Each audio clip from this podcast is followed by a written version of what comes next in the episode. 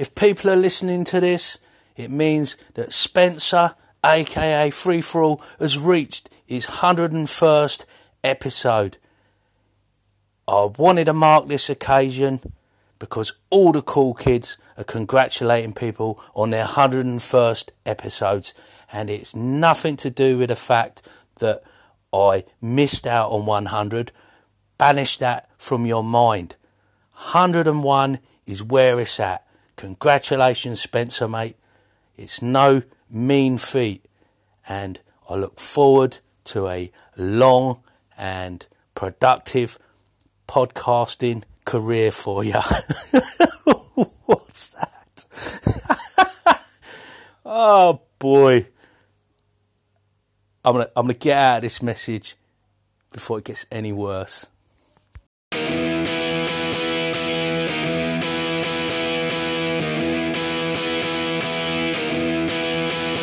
Was slinging pawns at a B&B when he had an epiphany. And they complained about time too, about not playing D&D. It was free for all, and I heard him say, keep off my borderlands. But just sit back and let Spencer do his trick, cause you're incapable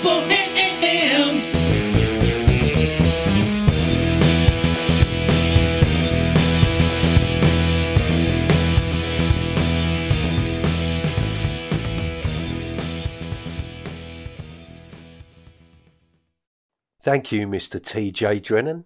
Welcome to episode 101 of Keep Off the Borderlands. My name's Spencer, aka Free Thrall, PDF holder, RPG player, and aspiring GM. Opening the show there, you heard the legend that is Colin Spike Pit Green and thank you for that wonderful message, Colin.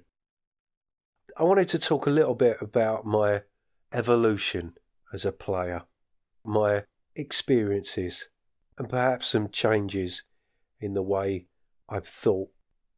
As I have a few messages following on from last week that touch on that subject. Hey, Spencer Jason here. Enjoyed your 100th episode. Yeah, I'm I'm more and more of the idea that you don't need to have a fear mechanic in a game to be honest, especially one shot. If if you're doing an extended game and you want to you know, do a sanity track and and have people have insanities and you know, different things and have long-term effects of that that they're going to role play throughout multiple sessions, I can definitely see that. But in a one shot, yeah, I I don't know. I I think you don't need mechanics for that. I think you can just like you say, trust your players and roll with it. You're only there for a couple hours anyway. Anyhow, enjoyed your 100th episode. I hope everything's going well. We'll talk to you later. Hey Jason, Jason from Nerds RPG Variety Cast there, and um, thank you very much for the congratulations. Yeah, it sounds like um, I think you'd already made up your mind with the old fear mechanic there. I think there is a place for it, but I guess personally, I don't really feel strongly either way. I do lean towards having less rules, or at least unified rules. I do shy away from adding on different mechanics. It all comes down to what works best at the end of the day. And um, yeah, I hope you're okay, man. I know things are getting a little bit tough at the moment, and um, just uh, best of luck with things going forward, and hopefully we can see a bit of light at the end of this tunnel. Thanks for the call. Take care, man. Congratulations on the century. I'm really, really chuffed that you've been going a year, you know, 100 episodes, awesome stuff. And you know what? I really do look forward to your episodes, Spencer. Every single time they're entertaining. Even when I think they might not be, they are. Um, you're just so inventive, so creative, and I really, really appreciate everything that you do on your podcast. And even though I know it gets hard at times, and uh, you know, creativity is a fickle thing, I just so grateful that you do it. Um, who'd have thought that a game about a game about a podcast about not playing games, you know, would be so incredibly entertaining. Game on, man. Jay Webster there from Roleplay Rescue, which is arguably one of the podcasts that actually caused me to put out my own podcast and got me to the table. Well, not the table, got me to the virtual table. um, but I really, really appreciate that message. Thank you for your kind words. And um, although you say you always enjoy my episodes, even when you think you aren't going to, I'm not sure I understand. but I'm glad to hear I subvert your expectations there. And um, thank you for taking the time to listen to me. And I don't know if you've been listening recently, but um, the days of me not playing RPGs are thankfully long gone. But yes, that's how it all started out. And um, and a big thank you for creating Roleplay Rescue, which has aided me on that journey. Thank you, Jay. Now, what sort of game could Spencer be running? OSR? D&D? No, I'm just kidding, mate. We all know you're loving those Electric Bastion lands rules at the minute. It's John here from Red Dice Diaries. I just wanted to call in and give you a quick congratulations on reaching your 100th episode. I've just been listening to it and very much enjoying it. May there be many, many more in the future. Anyway, that's all I wanted to say, dude. Keep up the good work, stay safe, and I'll catch you soon. Take care. John Allen Large there from RDD RPG. And thank you very much for that message, John. Thank you for the encouragement going forward. I don't think there's any real danger of me quitting this anytime soon. I've certainly been enjoying your revamped show with a lot more Hannah on the mic too, which is great. And looking forward to your episodes where you'll be sharing gaming ideas from movies that you're watching. I very much look forward to that. And um, yeah, there's a little bit of that in this episode coming up. Thanks for your message.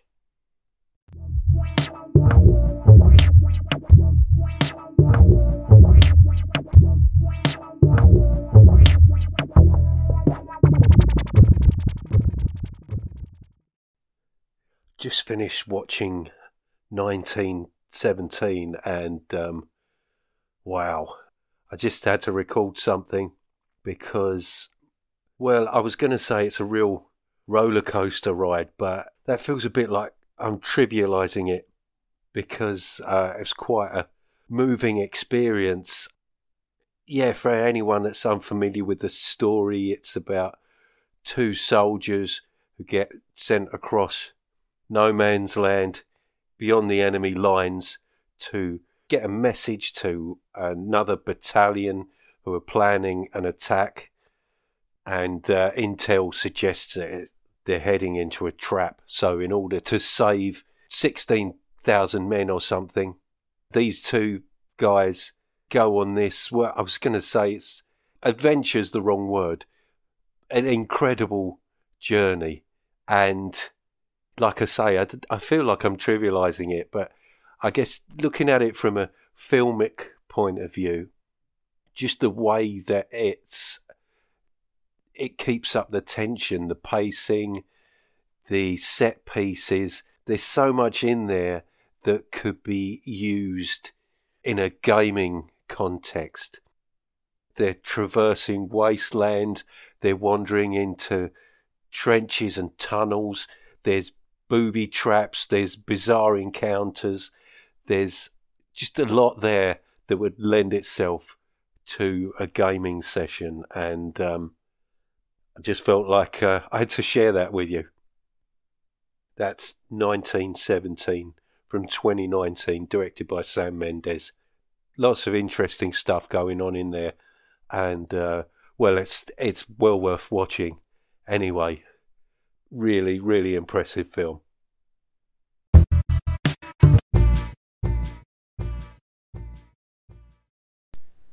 Hey Spencer, it's me. I'm just calling you to see how you're doing. This is a hundred and one episode message. It's it's the Dalmatian message. I just wanted to say that I think the uh, the propaganda monkeys is great, and I just think that uh, if you're starting out, then it's really good to do single sessions, just one at a time. Pam, pam, pam. That's all you need. Don't worry about anything bigger. But the last thing I want to do, you know, it's not all about pam, pam, pam. It's also about maths. I've been doing the maths. And by my calculations, you haven't played Osseous. Have you? Then I think we should play it. Just quiet, like, just quiet. Play that. Hey, Spencer, you also, uh, seem like a nice guy, a charitable guy open-hearted kind of guy. I'm uh I'm starting an El Paso Alpaca a cappella charity and I was just uh, wondering if you wanted to uh, be a donor. Thank you. Was that Brandon Marlowe? Obviously, Mr. Barney Dicker there from Loco Ludus. And yes, yeah, thanks for the tip there. I'm thinking about, yeah, one shots. I'm not trying to uh, come up with big campaign arcs or anything at this stage. Just looking for maybe a few little one page dungeons, perhaps, or just uh, doing what you do and flying by the seat of my pants, just throwing things in on the fly um, it's always great fun. And Into the Odd, Electric Bastionland certainly seems to encourage that kind of play. So, um, yeah, maybe just have a hat full of random ideas by my side. and Osseous, um, yeah, uh, although I had fun putting those rules together, I you could probably tell I haven't play tested it I might play around with that perhaps, but um, I'd rather kick off with some well tested rules that I can rely on. And the monkey idea, yes, propaganda monkeys. Why am I not surprised you are a fan of that one? Yeah, as for the El Paso Alpaca a cappella charity, uh, yeah, just just tell me where to send the money, dude. Thank you very much for that. Spencer, Evil Jeff. So I grabbed a hold of the minions quite forcibly and set them down, and we actually sat and watched Alice in the Extraordinary World. Um, it was good. Um, they enjoyed it. Um, I was a little put off with the animation because I wasn't you know, you said Studio Ghibli, and you know, thinking quality and some of the things you get there.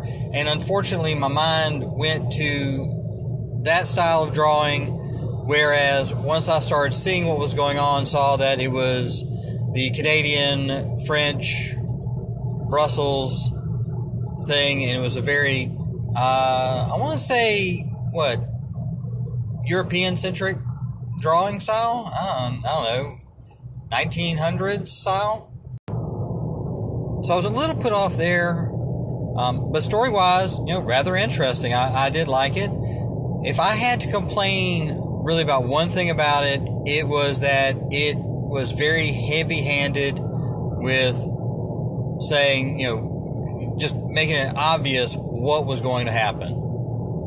You know, it was just, it was just very plain. It's like certain things is said Oh, okay, now we know what's going to happen.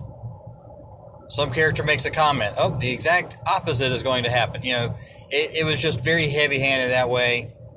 Um, and they could have been a little bit more subtle. So, yeah, but overall, it was enjoyable. So, good cash there. Hey, Evil Jeff. Evil Jeff from Minions and Musings there.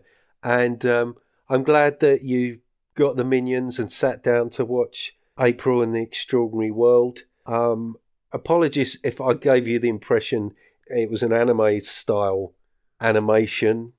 Personally, I didn't have any issue with the animation and the style. I suppose is akin to uh, the Tintin stories. I don't know if you're familiar with those. I certainly enjoyed the animation, and maybe it didn't have the subtlety story wise of the Studio Ghibli stuff. It did kind of uh, wear its themes on its sleeve, as it were. But um, I thought there was still a lot of inventiveness there regards the world building, and uh, I guess that's what I enjoyed most about it. And it's you know it's nice to stumble across something I've not heard anything about, and uh, yeah, I was quite surprised. But I'm glad you got something out of watching it anyway. Thanks for your message.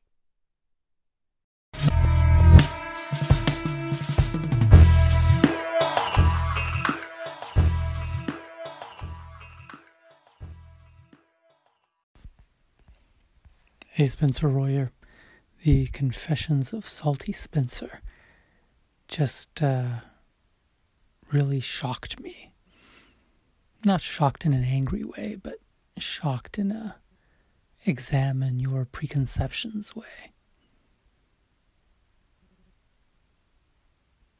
Anyway, it's certainly going to bear a second listening after I've had some time to let it sink in really made me question some of the assumptions I had about the game I love. Made me rethink some of my design ideas for the game I'm working on. Like I say, certainly bears a second listening. Roy from Chaos's Limb there. Thank you, Roy. And I have to say, I was quite taken aback by that message. Um, for anyone who hasn't listened to the episode that Roy's referring to, I went back to a, a brief feature that I was toying with called Controversy Corner. And it, it was more of a confessional about the fact that I didn't really click with D&D. And before you go rethinking anything regarding your rules, Roy, please bear in mind it was me making assumptions about the game. I have no real history with D&D. My only real encounter with it back in the day was one session of Mentzer Red Box with a friend and his younger sister who were both far more into the Dungeons and Dragons cartoon than I was, and um, that was my one and only session, and I never went back for more. In that episode, I talk about all the little quirky things, the things I found unintuitive, things like hit dice, how armor class works, attack matrices, different XP rates for different classes and races and all things that I perceived as inconsistencies and how many of these things remained in the OSR but out of context of the original game and how I favoured games like Into the Odd and Knave that completely abandoned all the little subsystems and stuff in favour of like a, a unified central mechanic. And since that episode, my opinion has shifted somewhat. Dave Aldridge has been running a Dark Sun game using the swords and wizardry continual light rules. And while that does remove a lot of the more, I suppose, finicky things from original D&D really strips it back and simplifies stuff. I felt while playing with those rules, there's a certain degree of intuitiveness to actually playing the game that wasn't really apparent to me on the page.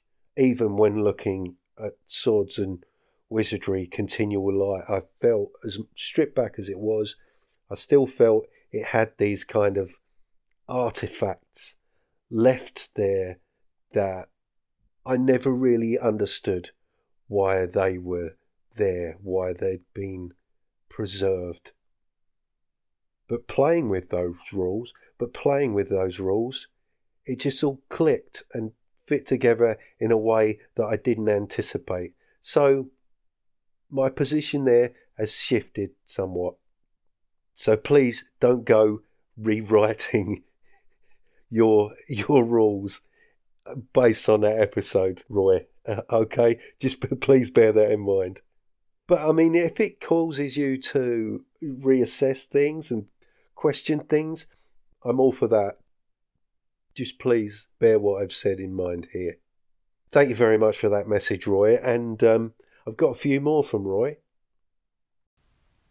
Hey, Spencer, hope you're doing well. If I can jump on the Dead Elf flogging bandwagon, I'll add one more option.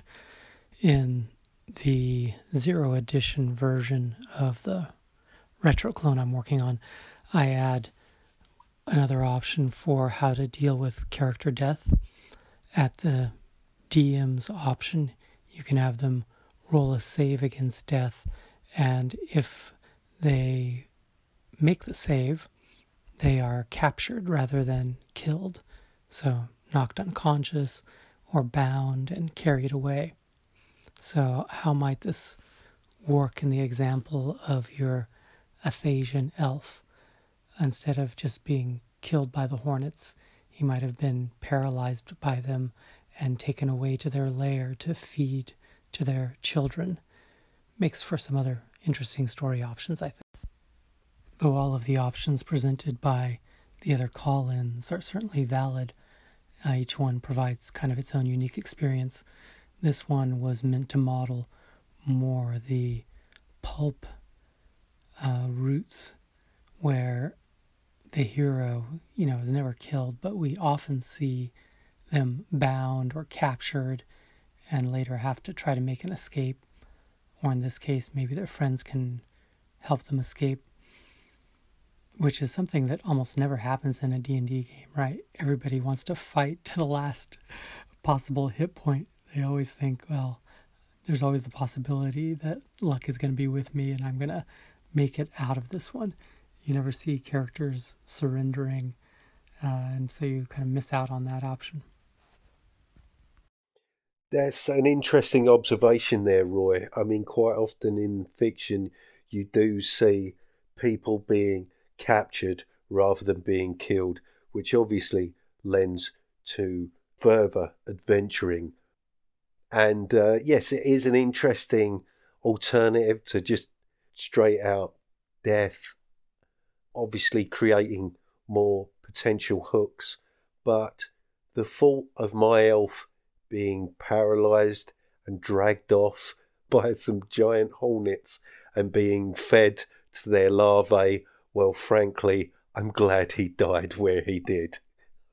so, thank you for encouraging me to put a more positive spin on my character death. Thanks a lot, Roy. And just one more thing on the, well, let's be honest, there's never just one more thing. But on the subject of character death, I don't know if any of you listen to the Blogs on Tape podcast. There haven't been any episodes for a few months now, but in the last few days, about five or six episodes have popped up, and there's an extremely insightful one on the subject of uh, the lethality of old school D&D. And he makes some really, really interesting points. If you'd rather look up the actual blog that's being read, uh, it's entitled Thoughts Regarding Character Mortality and Old School Dungeons and Dragons. And the blog is called Dungeon of Signs. Really interesting read.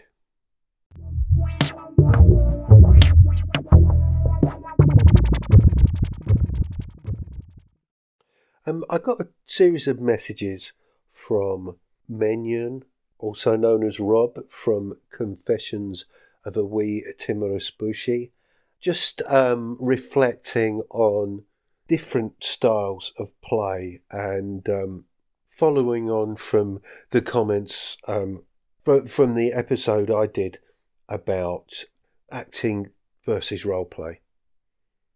Take it away, Rob. Hey Spencer, it's Minion. Congrats on your 100th episode. Well done. Amazing stuff, eh? So, um, just a quick point on the uh, on role playing and uh, and acting.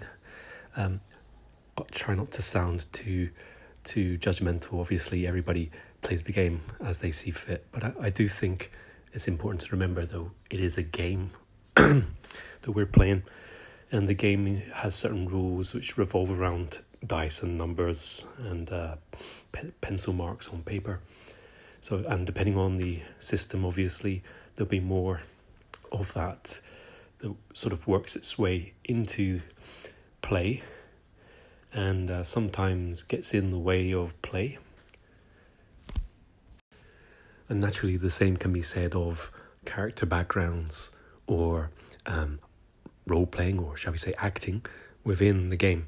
So the increase in the in work on the character one individual character's background or one individual character's uh, role playing then um, tends to take up more time of the whole play so it may ellipse other people's um, stories and also may ellipse the the uh, the actual core foundation of the rules. So I think striking a balance between all three of those things and uh, trying to um, trying to get them all to work together is what's needed.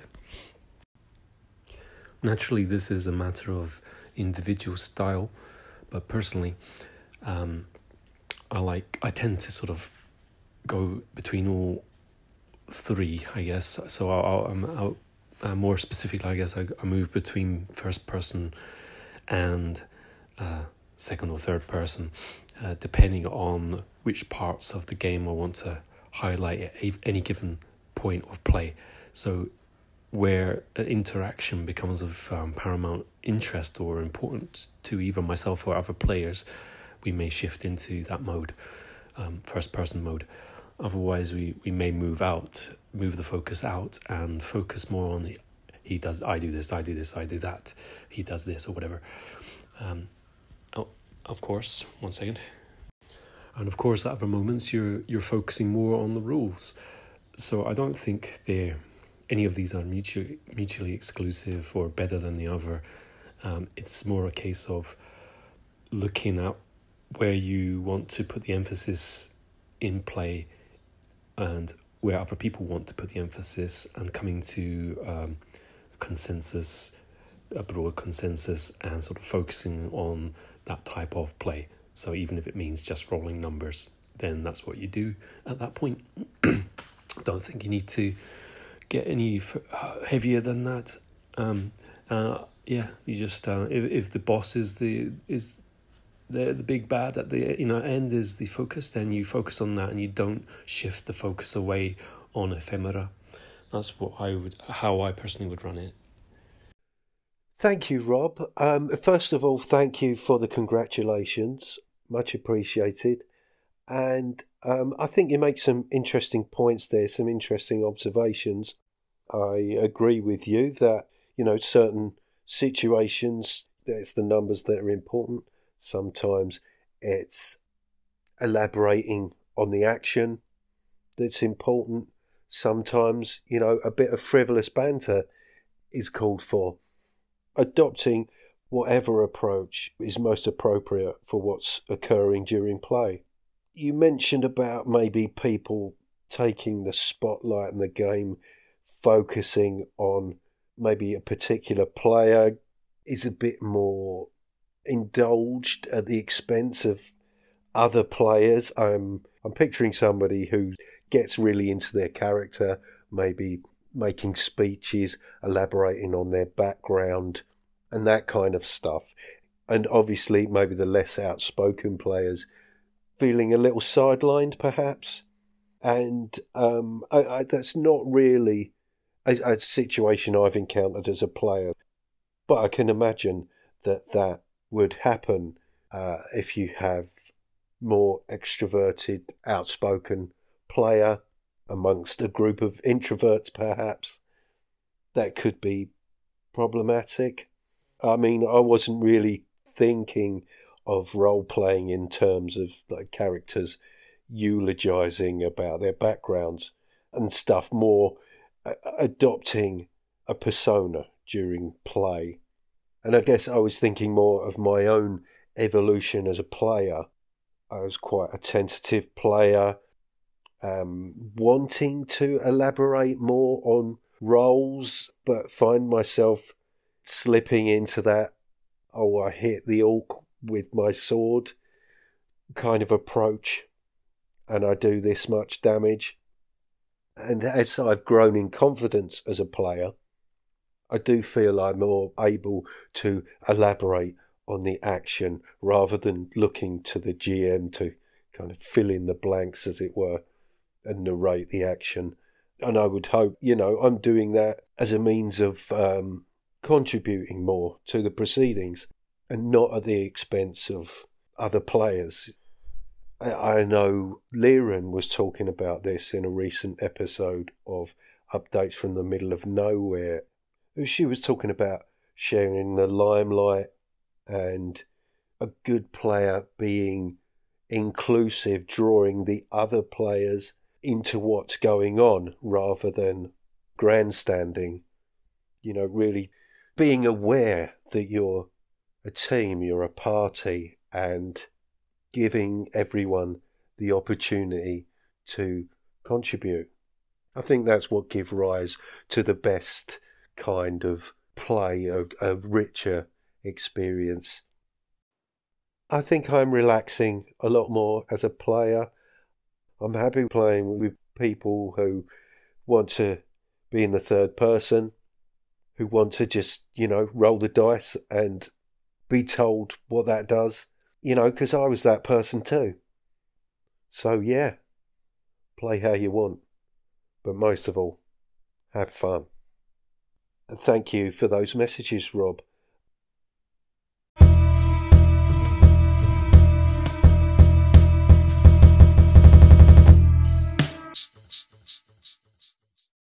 I wanted to talk a little bit about some recent gaming experiences, some recent sessions I was involved in that have been really, just really great sessions. First, the last session of the Black Hack that Dave Aldridge has been running. We're taking a bit of a hiatus, and I felt that last session was a really rewarding session for me. And yeah, and going back to what I was just saying, I hope everybody else got as much out of it as I did because well, I subsequently found out that Dave was kind of making it up on the fly, which makes the experience even more remarkable because it gave my character a real sense of closure to a recent transformative arc. A few sessions ago, he had this kind of religious experience when he encountered these angelic beings and was conflicted that because the item that we were supposed to be retrieving, uh, my character felt this item belonged to these creatures, these beings.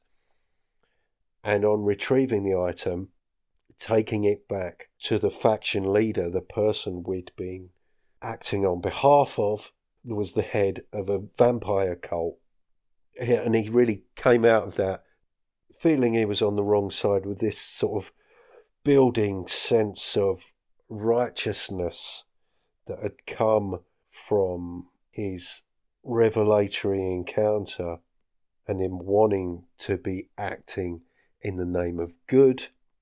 This last session allowed him to confront this vampire cult leader and destroy her and retrieve the item that had been handed over to her. So, I mean, that was a really wonderful moment for him. And the fact that this came out of a situation that Dave was making up without any prep at all. It was just, you know, it couldn't have been a better final session for that character. And yeah, I just hope everyone else playing got as much out of that as I did. I know we lost a character in that situation.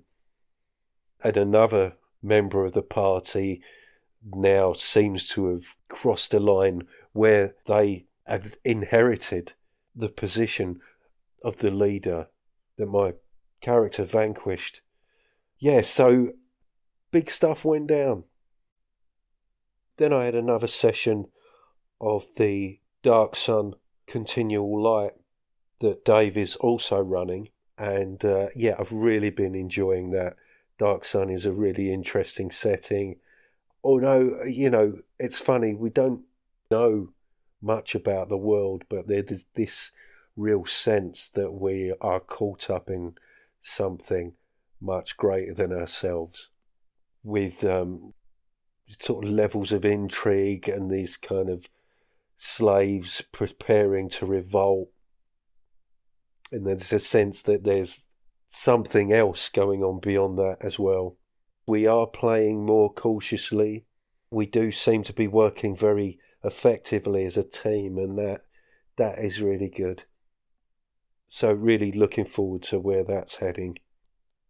And then I had a session, a bit of an impromptu thing that Barney of Loco Ludus, uh, he was planning a session of Electric Bastionland with his son and uh, a couple of his son's friends.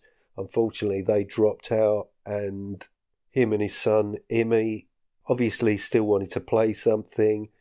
He asked me if I was available, which I was, and um, Jeff joined us. Um, Jeff uh, played with previously on the Death Robot Jungle session, and this was a, a straight up Electric Bastion setting based on a idea that I'd sort of suggested that Electric Bastion and Into the Odd as kind of coexisting, but they were sort of tiered.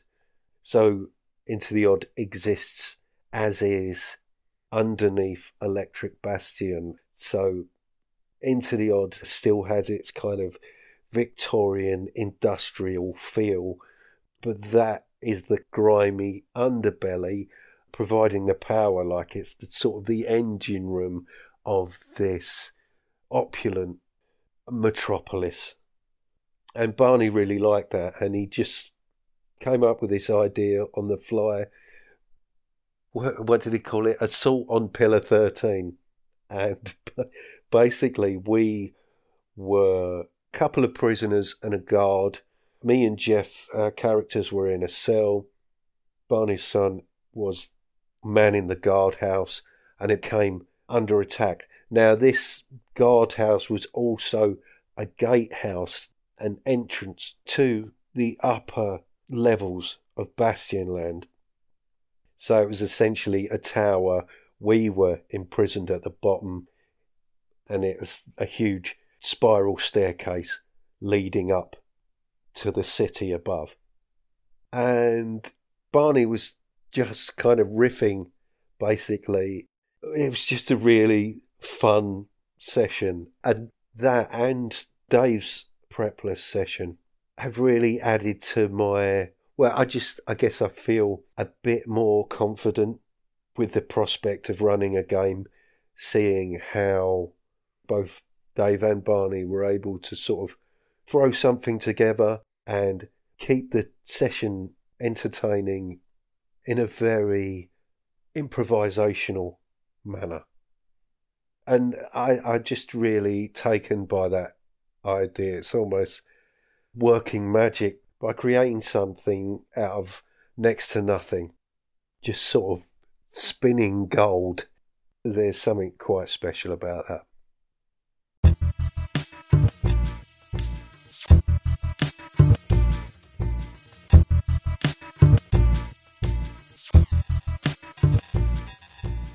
Well, that's about enough from me, I think. Thank you very much for listening. Thank you so much for your calls if you want to leave me a message, please contact me via the anchor link in the description. You can always email me or leave me an audio message at spencer.freeforall at gmail.com. There's a Facebook page for Keep Off the Borderlands. You can find me on Twitter and MeWe, on the Audio Dungeon Discord and various other places on Discord as Free Thrall. I'd also like to thank TJ Drennan for the wonderful music he provides. And it just remains for me to say, take it away, TJ.